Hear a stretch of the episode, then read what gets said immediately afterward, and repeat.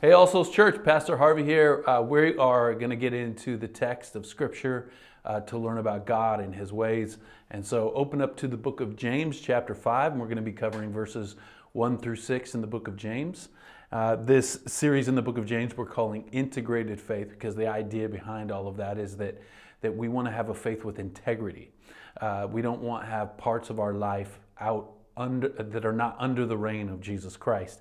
Now, today's text is going to be quite challenging for all of us and um, pretty pointed text, as you're going to see in just a moment, because James is dealing with riches and repentance.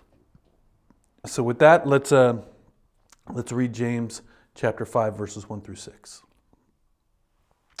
Come now, you rich, weep and howl for the miseries that are coming upon you. Your riches have rotted, and your garments are moth eaten. Your gold and your silver have corroded, and their corrosion will be evidence against you and will eat your flesh like fire. You've laid up treasure in the last days. Behold, the wages of the laborers who mowed your fields, which you kept back by fraud, are crying out against you, and the cries of the harvesters reach the ears of the Lord of hosts. You have lived on the earth in luxury and self indulgence. You have fattened your hearts in the day of slaughter. You have condemned and murdered the righteous person. He does not resist you. This is the word of the Lord. Thanks be to God. Let's pray. Holy God, we, we come to you in this difficult text to understand it, and we ask, God, that you would teach us, instruct our hearts uh, in the ways that you think about money and wealth and how we use money and wealth. And specifically, Lord, if anybody who is listening is trapped by money and is in the clutches of greed, we pray that you would free them. And uh, for all of us, give us instruction on how we need to repent in regard to our riches, how we need to uh, think more holistically about what you have given us to give to others. And so, Lord, uh, guide us now as we approach this text, and may the grace of our Lord Jesus Christ come through in all of it. And we pray in the name of the Father, and of the Son, and of the Holy Spirit. Amen. Well, um, I don't think it's any secret that we live in a society that loves wealth, that wants wealth. We are also, we live in a society in the United States, we are the richest society in the history of the world by far. Um, so what that means is, is that in a certain sense, this text is, is applying to all of us because if you live in the United States, even if you're the poorest of the poor, you're still in the top 2% of the richest people in the entire world. Um, it's pretty astounding when you think of it that way. And I know that in this country, you know, we have like the 1%, which are like the billionaires and the multimillionaires and the rest of us. But when you compare it on a global scale, all of us are rich. And we have a global God who wants us to think globally. And so there's one piece of it, but then there's a second piece of it uh, as we apply it to the United States and our culture here is that um, you know there are ultra wealthy people and there are desperately poor people, there are homeless people, and how are we as Christians to think about all that? And so what's interesting about this passage is that this passage is giving a strong rebuke to people who hoard wealth. And it's giving a strong rebuke, especially to Christians or people who profess Christianity who hoard wealth. And um, so, very challenging text. Now, uh, because we live in the United States, there's actually been false gospels around wealth. There has been there's what is called the prosperity gospel or the health and wealth gospel, which is that that God wants all of us to be uh, healthy, but also very wealthy. And if you're not wealthy, it's because you're not living under the blessing of God. Now, the only problem with that is the entire Bible. the entire Bible is very explicit about that God is for the poor and with the poor, and that riches are not promised to us. And actually, some of his greatest warnings, like the one we're looking at today, are for people with a lot of money. Okay? Um, so, uh, keep that into perspective that sometimes even Christians have adjusted the version of the gospel to fit American society and American way of thinking, which is all about uh, wealth. Uh, even outside of the prosperity gospel, you have lots of Christians that are t- regularly talking about building wealth and uh, you know all of this, and and there are whole ministries uh, devoted to helping people get wealthier, uh, and and they're supposedly Christian. Um, now, wealth in and of itself, of course, is not bad, and if you are wealthy, that doesn't mean you're automatically going to hell or anything like that. But what it does mean is that if you're wealthy and in a certain sense we all are, in another sense, some of you are very wealthy even in this country. If you are wealthy, you have great accountability before God. Um, so, of course, we want to be uh, people who budget our money and we want to be people who save. Uh, we want to be people who live in modesty. But we also want to be people who give because the gospel is all about giving. And anybody who hoards wealth and does not live in, out of generosity with their wealth is living in contradiction to the gospel of grace, of, of gift. Okay, so here's my main point today. You can't serve God and money. That's actually a direct quote from Jesus. Uh, Jesus was very explicit about it. You can't serve God and money. You can use money to further the kingdom, you can use money to take care of yourself, you can use money to care for other people, but you can't serve money. And the truth is, many, uh, this whole country is about serving money, but the, the human heart is about serving money. And even in the American church, people are living to serve money and not God. And so this powerful passage is a great rebuke. Um, and I hope that we can all listen to it with humble hearts to let God speak to us because it's talking to all of us. Well, it's definitely talking about the ultra wealthy, it's talking about all of us as well. All right, so let's go ahead and dig in uh, to this passage. Chapter 5, verse 1. James says this Come now, you rich, weep and howl for the miseries that are coming upon you. So, in this particular church, as we've been talking about in, in the book of James, uh, there were wealthy people that were in the church that were in conflict with the poor people in the church. And back then, you didn't really have much of a middle class. You really had the very wealthy people and the poor people. And so there was conflicts going on within the church. Uh, but what we see throughout this book is that the wealthy people were causing the biggest problems within the church. They were using their power and influence and wealth and trying to infiltrate the church and, and become leaders in the church and have their way in the church, uh, which is something that definitely happens even to this day. I can tell you after being a pastor for 20 some years that there are definitely people that are wealthy that give a lot according to, uh, not even according to their wealth, just a lot compared to most people. But then they want to, the decision making and influence to come with it. So, in other words, they say, We will give a lot to the church, but you have to do things my way. Um, I've been around Christians uh, who were in the church, one, one guy in particular, who was a multi, multi millionaire. And this guy was extremely like strict about his Christianity and just way over the top, and everything was radical and everything was, you know, just so over the top. Uh, and, but he's a multi-millionaire. But the other thing that he was, he was a penny pincher. And so he, he, for example, he like lived in a house with multiple people and charged them all rent rather than having his own home with his family. and and uh, the, on top of that, he was the type of penny pincher that wouldn't even flush the toilet sometimes because he wanted to save money, even though he's a multimillionaire. So as I'm getting to know him and talking with him, I find out that this multimillionaire, hardcore, legalistic, over the top Christian guy never gives a dime to anyone, anywhere. He hoards the entirety of his wealth. Okay, so here he is posing as this godly Christian guy that's just so, uh, you know, everybody thinks he's so dedicated, and yet he's completely enslaved to his money.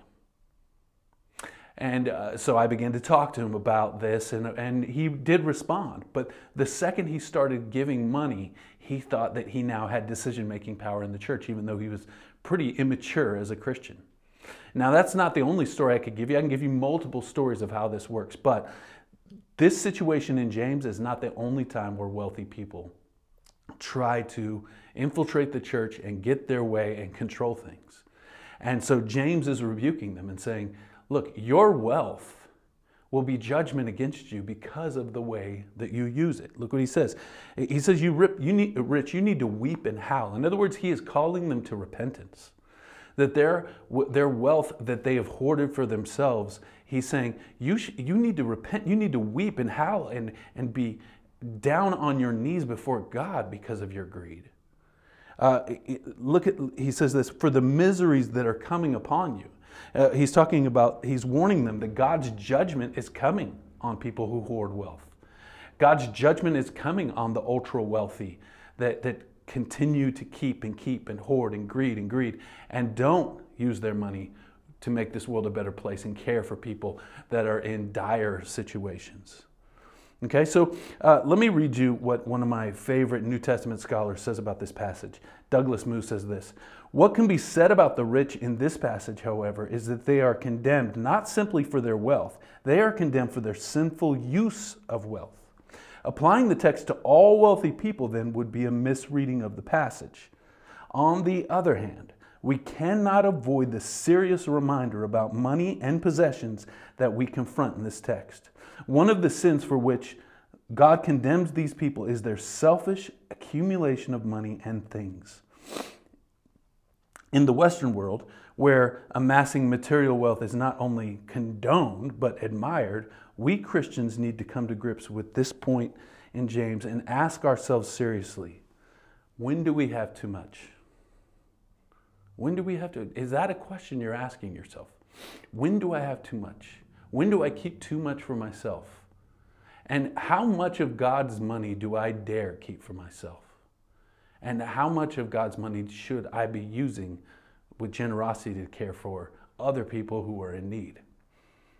Well, in uh, 1 Timothy chapter 6, the Apostle Paul talks about uh, the desire for wealth. He says this, but godliness with contentment is great gain, for we brought nothing into the world, and we cannot take anything out of the world. But, listen to this, this is kind of shocking. If we have food and clothing, with these we will be content. So the Apostle Paul is saying, look, if you have food and clothing, you can be content. Now, I can tell you this if I only had food and clothing, I probably would not, I know I wouldn't be content. But what he's saying is that God is the one who is caring for you. And, and if you're provided for, you should be content with what uh, provision God has given. Now, listen to what he says this. He says, But those who desire to be rich fall into temptation, into a snare, and into many senseless and harmful desires that plunge people into ruin and destruction. So the, he's saying the desire to want to be rich will lead you astray. The desire to want to be rich will destroy your soul.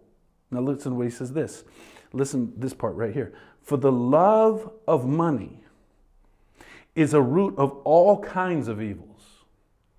To love money is a root of all kind of evil in your life and in the world. And then he says this, it is through this craving, the craving for wealth, that some have wandered away from the faith and pierced themselves with many pangs. I've definitely seen it. I've seen people that uh, you know began a journey with Christ and then they start making some money they start having some capital and some power, and their Christianity starts shifting and changing. One uh, couple I can think of in particular that got saved at the church I was pastoring at the time, they became Christians and everything was going well, and then they both got careers and jobs, and then they had kids. And then it wasn't too long before they said, We can't come to this church anymore. There's too many homeless people, and it's, it's scary, and it's not appropriate for our kids, and it's not a safe environment. So it was okay for you to get saved here, but now that you're rich and wealthy and you have kids, well, this is too risky for me. Um, I've seen it happen multiple times where wealth gets a hold of somebody and they begin to wander from Jesus. And for many of those people, they never had him to begin with. And the proof that they wander is, uh, or the, the fact that they wander is proof that they didn't. Now, what's happening in this passage is James is talking to people who were in the church. But he's also questioning whether they're converted or not. Because if you're truly converted to Christ, There will be some repentance. There will be some uh, pricking of the conscience around these things. But these people, uh, they want control of the church, they have power and wealth, and there are people who oppress and hoard and all of that as well. So let's keep going here. Um, so, uh, verse 2, he says this. Your riches, so he talked about the, the miseries that are coming upon you. So he's thinking about in the future. And now he's talking about the future and he says, Your rich, what it will be, say, 100 years from now. Your riches have rotted, and your garments are moth eaten. Your gold and your silver have corroded, and their corrosion will be evidence against you, and will eat your flesh like fire. You have laid up treasure in the last days. So, if you look at this, uh, at what he's saying, he, he's saying that these, these riches that you're hoarding, they are going to corrode, they're going to fall apart they're not going to last. You think that you're, you're saving yourself. You think that you're providing for yourself by your hoarding, but those things will actually be judgment against you. So, what this is saying is that we will all stand before God and give an answer for what He has given us and what we did with what He gave us. That's not just these people, that is all people. And the truth is that there's going to be some people on Judgment Day that are going to have to face the Lord who gave them wealth that they kept for themselves and they hoarded while their brothers died in the streets. Brother, brothers and sisters died in the streets. Um, so uh, listen to this, uh, th- this passage. Jesus talks about wealth. He, he tells this little story uh, about wealth, and he says this. He said to them, Take care and be on your guard against all covetousness for one's life does not consist in the abundance of his possessions. So that's a wise word from Jesus. And then he says this And he told them a parable, saying, The land of a rich man produced plentifully. And he thought to himself, What shall I do? For I have known, for I have nowhere to store my crops. And he said, I will do this. I will tear down my barns and build larger ones, and have ample goods laid up for many years. Relax, eat, and drink, and be merry. But God said to him, Fool, this night your soul is required of you, and the things you have prepared, whose will they be? So it is with the one who lays up treasures for himself and is not rich toward God. All right, so let's look at this story that Jesus tells quickly. You know, this guy, he, he's already wealthy. And his crops are doing so well. He says, Man, I'm so wealthy that I have these barns filled with food and provision, and I can't fit any more of my wealth into them. It doesn't even occur to him like, hey, there's poor people, there's people that are in need. I, I could help, I could give. I, I'm already, I have so much more than I could ever need. Instead, he says, here's what I'm gonna do. I'm gonna tear down the old barns, and then I'm gonna build bigger barns so that I can have more space to store my stuff, my money, my possessions, my grain. So, uh, what, what Jesus is saying is, you're a fool. You're a fool. God did not give you all of that for you to hoard it. God will call us to account for what He has given to us. And he says to this man, like, you think that the idea is to hoard more and more and more for yourself. I think of billionaires in this country and multimillionaires in this country who are not generous with their money. Of course, there are some that are more generous than others, but it is a travesty that there are people living on billions of dollars and there are single moms uh, paying more tax than the billionaires. Uh, the, the, it is a travesty that there are billionaires that are doing nothing to care for and help other people, and they're just keeping it all for themselves and having more and more and more bigger houses, bigger wealth, bigger yachts, those things will be judged by God. And God is going to come to those people one day, like this guy, and say, You fool. Your soul is required of you this very night. And judgment will come upon the rich swiftly. Now, it's not just this passage, uh, all throughout the Bible. Uh, those who are wealthy, who don't use their wealth uh, with generosity, are under the judgment of God time and time again. Now, before I go any further, there are some people in Scripture that are wealthy and godly. They use their wealth in godly ways. But the overwhelming testimony of Scripture is that wealth is dangerous and that those who get wealth want more of it, and it blinds you and it corrodes you and it makes you almost monsterish in the way that you think about yourself, that you're more important than other people. And so you deserve more of it, even while people are suffering on the streets. It's astounding, but it shows human nature. It shows the greed that is within us. And if you think, yeah, that's those multimillionaires, those bad, look, look at your life now. Look at your money now. You think you would be more generous if you had a lot of money? The way you know if you would be generous if you had a lot of money is if you're generous now. That's, that's the picture. Okay, so uh, listen to what James says after this.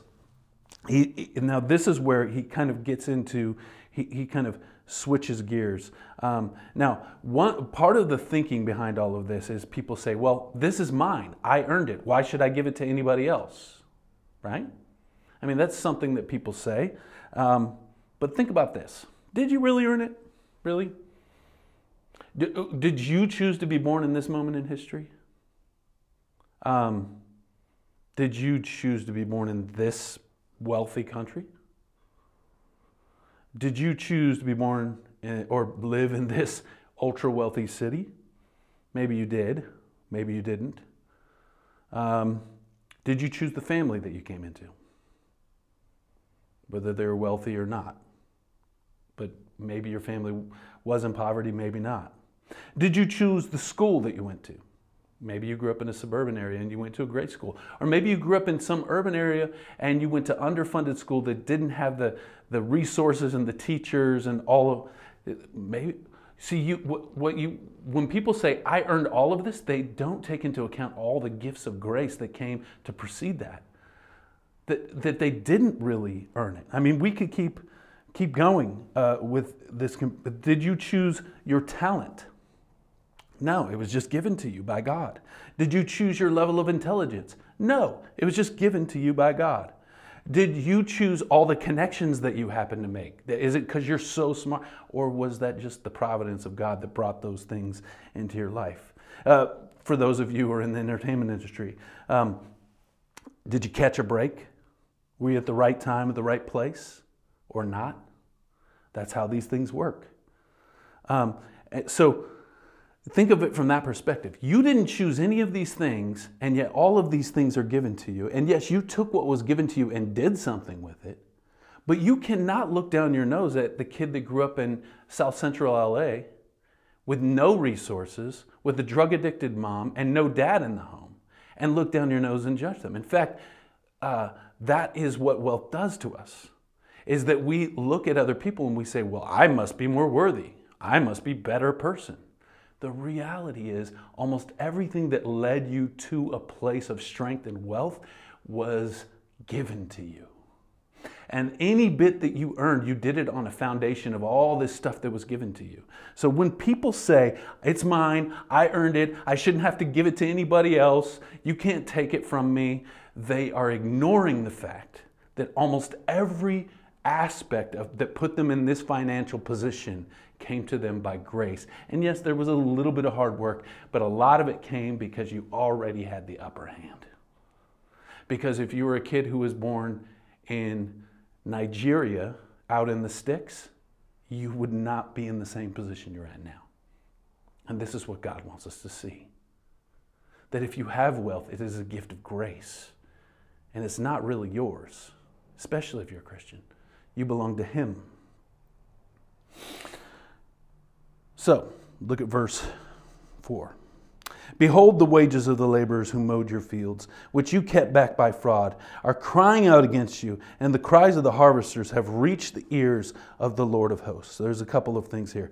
One, um, the, the, these wealthy people, what they had done is they, they were not paying fair wages to the people that worked their fields. So they got their wealth by using people.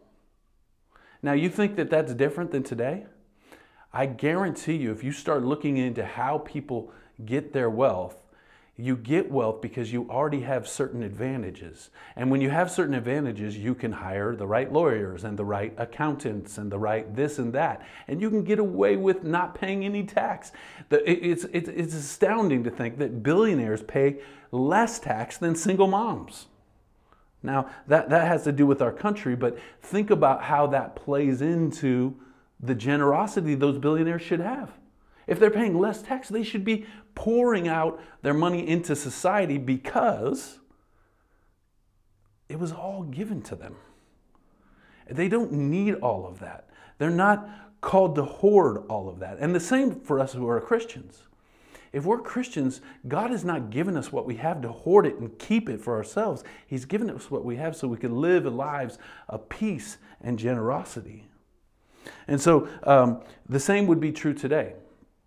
When the rich, the, the truth is, the rich often get their wealth on the backs of the poor. That's how it happens today. That's how it happened back then. And this is a matter of social justice.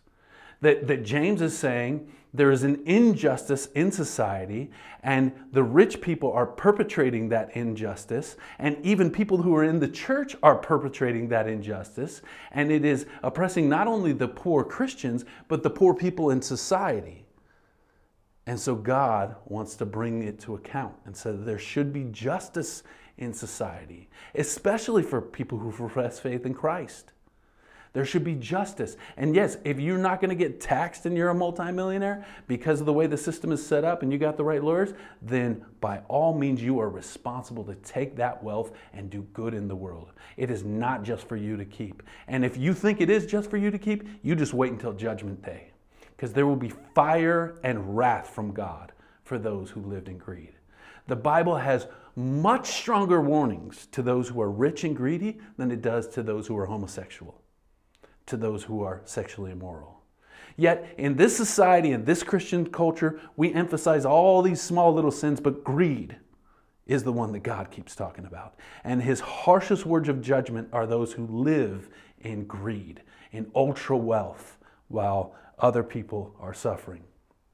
All throughout the Bible, uh, the, this is addressed in Nehemiah chapter 5.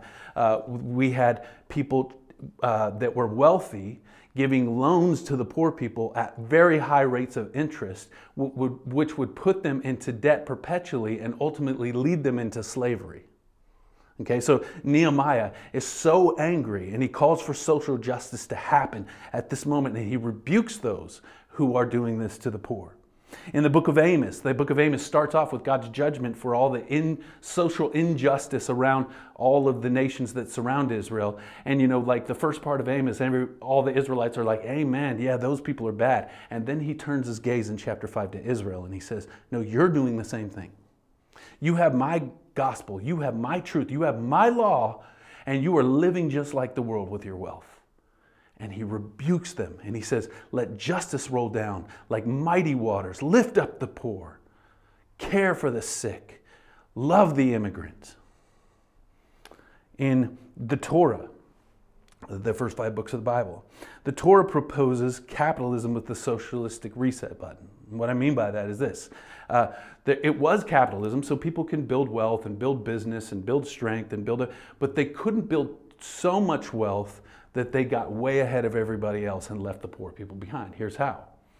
Every 50 years, any wealth, any land, anything that you acquired, every 50 years you would have to return it to the people you acquired it from. That way, the, no family system could ever come into complete poverty. Imagine how this country would change if that was the system. Uh, but there was also uh, a, you, a lot of your wealth would be wrapped up in your farm and your fields. And you were only allowed to harvest the center of the field, and you had to leave the entire outside of the field for the poor to come and get food for free.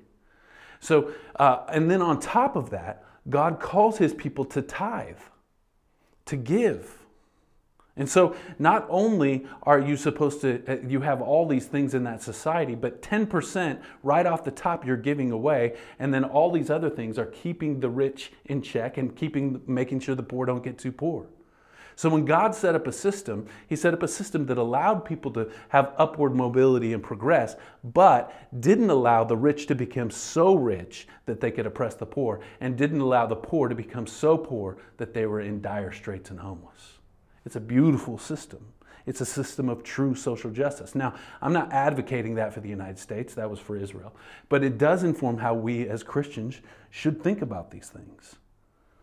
In the book of Ruth, we see all of this come into action. Ruth was a direct beneficiary of the social justice systems that were set up by God in the Old Testament.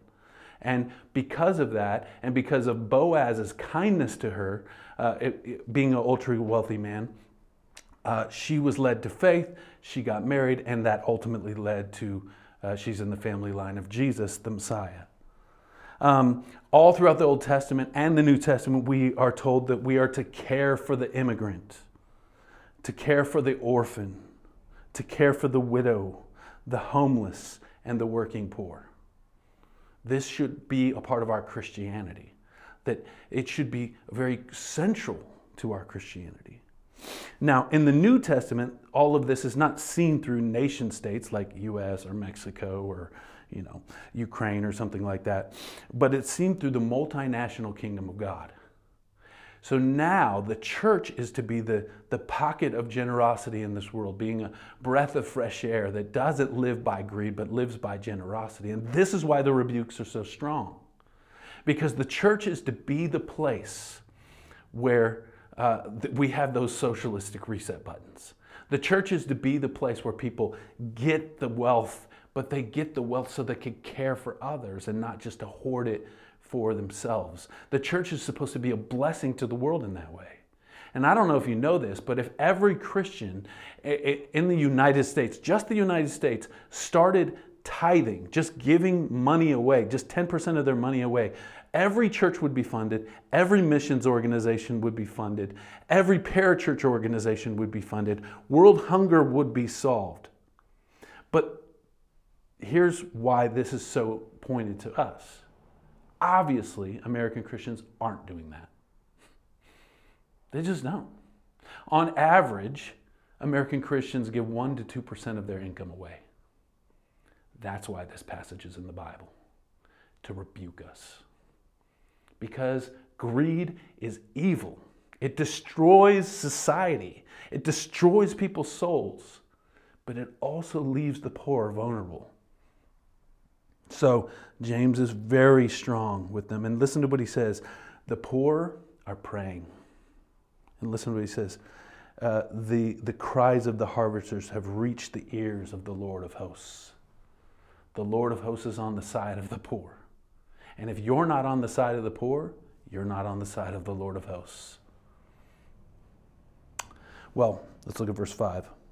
He said, You have lived on the earth in luxury and in self indulgence. You have fattened your hearts in the day of slaughter. So this is so we have to make a decisions now. Will we live in self-indulgence? Will we continue to fatten ourselves? The picture is to fatten yourself for the day of slaughter. It's like the picture of a cow is being fattened so that it could be slaughtered. In other words, in a weird way, God is saying, Yeah, you keep hoarding and getting fatter and fatter and fatter, and one day I will slaughter you. The Lord of hosts says that. Jesus Christ says that.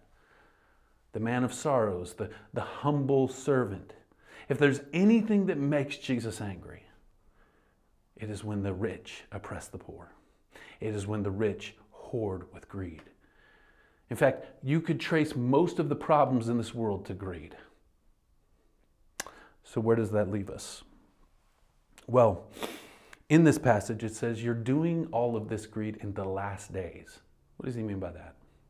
Well, the last days is the time period between Jesus' first coming and second coming. In other words, he's saying, You have now the model of Jesus. You should know better. He came and he gave it all for you. How dare you keep it all for yourself? Listen to what the Apostle Paul says about this, about Jesus. He says, For you know the grace of our Lord Jesus Christ, that though he was rich, yet for your sake he became poor so that you, by his poverty, might become rich. This is how it works. Jesus gave everything so that we might become rich. And he's saying, now you go into this world and do likewise and live in that kind of a way. Live in a way where Jesus is the prize. So let me finish juxtaposing two people.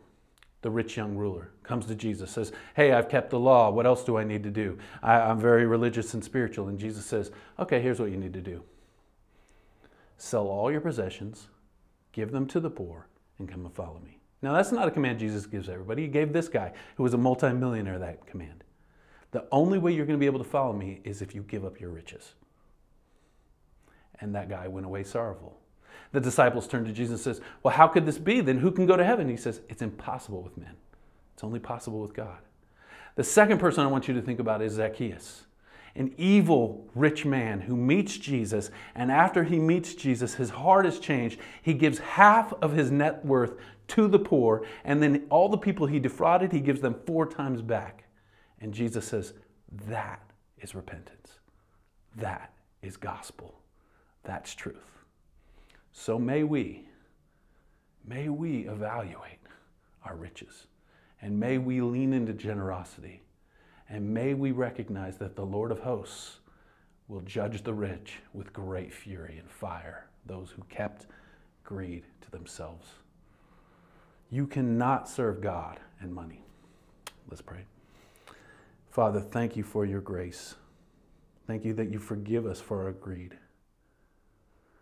Lord, we look to you. Help us to manage our money in a way that honors you. Amen.